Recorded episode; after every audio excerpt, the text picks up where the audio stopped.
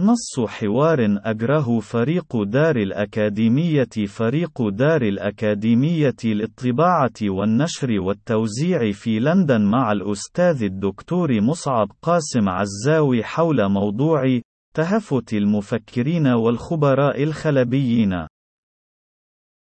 فريق دار الأكاديمية ما هو سبب رفضك لتوصيفات مفكر وخبير وما كان على شاكلتها؟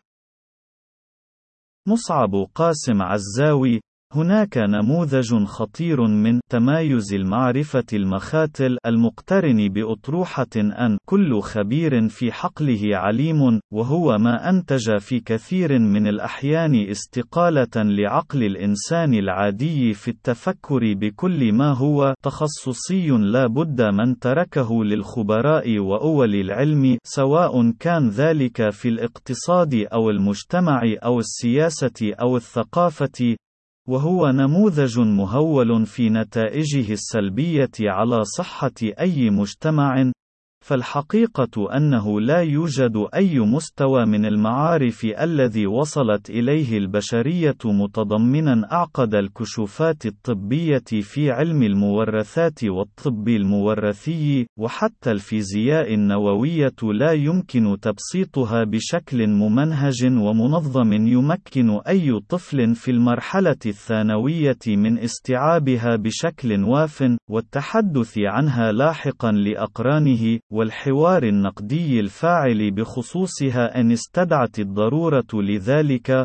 ولكن مصالح أولي العلم والأمر تقتضي توطيد ذلك الوهم المعرفي بأن هناك بشرا اعتياديين غير قادرين على فهم العلائق المعقدة في الحقول التخصصية ولذلك لا بد من الاستعانة بأولئك الخبراء الذين يستمرئون بدورهم ذلك المقام الرفيع إذ أنه مفتاح ثمين للحفاظ على مورد مورد رزقهم، وهو ما يقتضي منهم لضمان عدم تنطع أي عقل غير ذي خبرة. على ذلك المورد الثمين الاستمرار في تعقيد كل ما يمكن تبسيطه وتكثيفه بشكل ميسر لأي إنسان عادي. في تورية عامدة للحقيقة بأن القدرات العقلية بين البشر متقاربة جدا في قدرتها على الفهم والاستبطان وإعادة إعادة الإنتاج حينما يتم تقديم المعارف لها بشكل مبسط وميسر ودون تعقيد متعمد.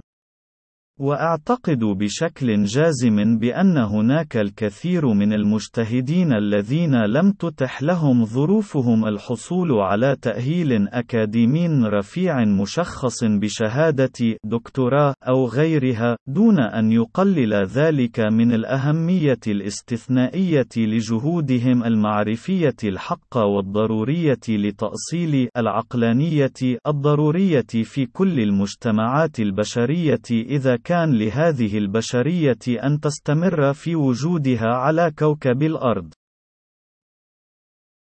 ومن ناحية أخرى فهناك الكثير من الخبراء الخلبيين الذين هم في أحسن الأحوال من نموذج مثقف الأبراج العاجية المتباهين بألقاب رنانة من هنا وهناك يتم استخدامها لإضفاء صفة من المصداقية على مقولهم النابع من كونهم خبراء ومؤهلين بألقاب طنانة وهو ما يعزز عملية التشويش المتعمد الذي يقوم به الكثير من الخبراء للحفاظ على مورد رزقهم، وهو ما لا يساعد أبدا في تأصيل المصارف الأساسية الضرورية لمساهمة كل إنسان عادي وبسيط في دوره اللازم في المساهمة النقدية الفاعلة في محيطه الاجتماعي، وكل ما يتعلق بشروط الحفاظ على ذلك المجتمع وحيوات أبنائه ومستقبلهم، وهو ما يعني ببساطة إعادة الاعتبار لقيمة الإنسان ككائن اجتماعي فاعل، وراغب باستخدام قدراته العقلية الفطرية بطاقاتها القصوى لاكتشاف الحقائق بنفسه، والوصول إلى الاستنتاجات الضرورية للحفاظ على وجوده الاجتماعي ومستقبل من يهتم لأمرهم بنفسه أيضا، دون أن يترك ذلك الخيار الوجودي لأولئك الخبراء ذوي الألقاب الرنانة الطنانة.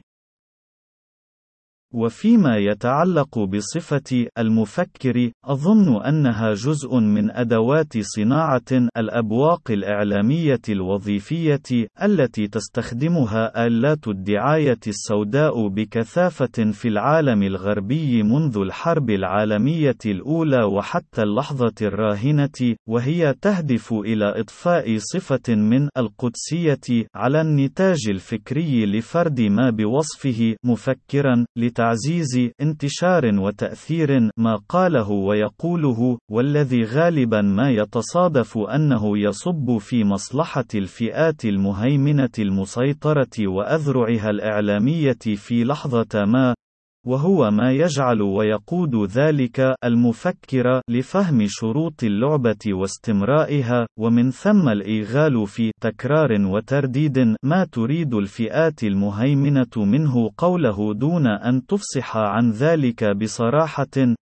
وهنا يولد اللبيب المفكر الوظيفي الذي فهم الإشارة واستمرأ رنين ووهج لقب المفكر الذي أسبغ عليه والذي لا بد له من الاجتهاد الوظيفي بعد ذلك للدفاع والحفاظ عليه وإن أقتضى ذلك لاحقا لي عنق المعرفة والحقيقة إذ لا يعلو هدف فوق هدف الاحتفاظ باللقب. وبشكل أكثر تشخيصا أعتقد أن مصطلح مفكر هو مصطلح متهافت من الناحية اللغوية كحد أدنى فالحقيقة أن التفكر السببي والقدرة على التحليل والاستنتاج والاستبصار هي صفة فطرية لدى جميع البشر وهي الصفة الوحيدة التي ميزت البشر عن غيرهم من أقرانهم في مملكة الحيوانات. وبشكل واقعي وأخلاقي منصف أظن بأن جهد التفكير الذي يضني أمن تجاهد ليل نهار لإيجاد قوت أبنائها وحمايتهم من الشرور التي تحيق بهم من كل حدب وصوب أو جهد التفكير المبرح لأب وهو ينقب عن مصير ابنه المغيب في غياه بسراديب المستبدين أكثر عمقا وأكبر كمن وأغنى كيفا من نتاج تفكر عظام المفكرين الساحقين على أقنية وشاشات كل وسائل الإعلام المتسيدة. وحتى إن كان جهد ذلك المفكر أو ذاك عرمرما، فإنه لا يستدعي الاستمراء النرجسي لعظمة الذات، إذ أن ذلك وعي متعام عن الحقيقة الدامغة بأن التفكير والتثقف والتعلم من نتاج السابقين، والبداية من حيث انتهى كانت السمة الأكثر أهمية في صناعة المعرفة البشرية التراكمية، إذ أنه لا يوجد مفكر اختراقي ملهم أنتج من بنات وحفيدات أفكاره معرفة جديدة لم يسبقه لها أحد، على الرغم من أن الظاهر للعيان قد يكون ذلك،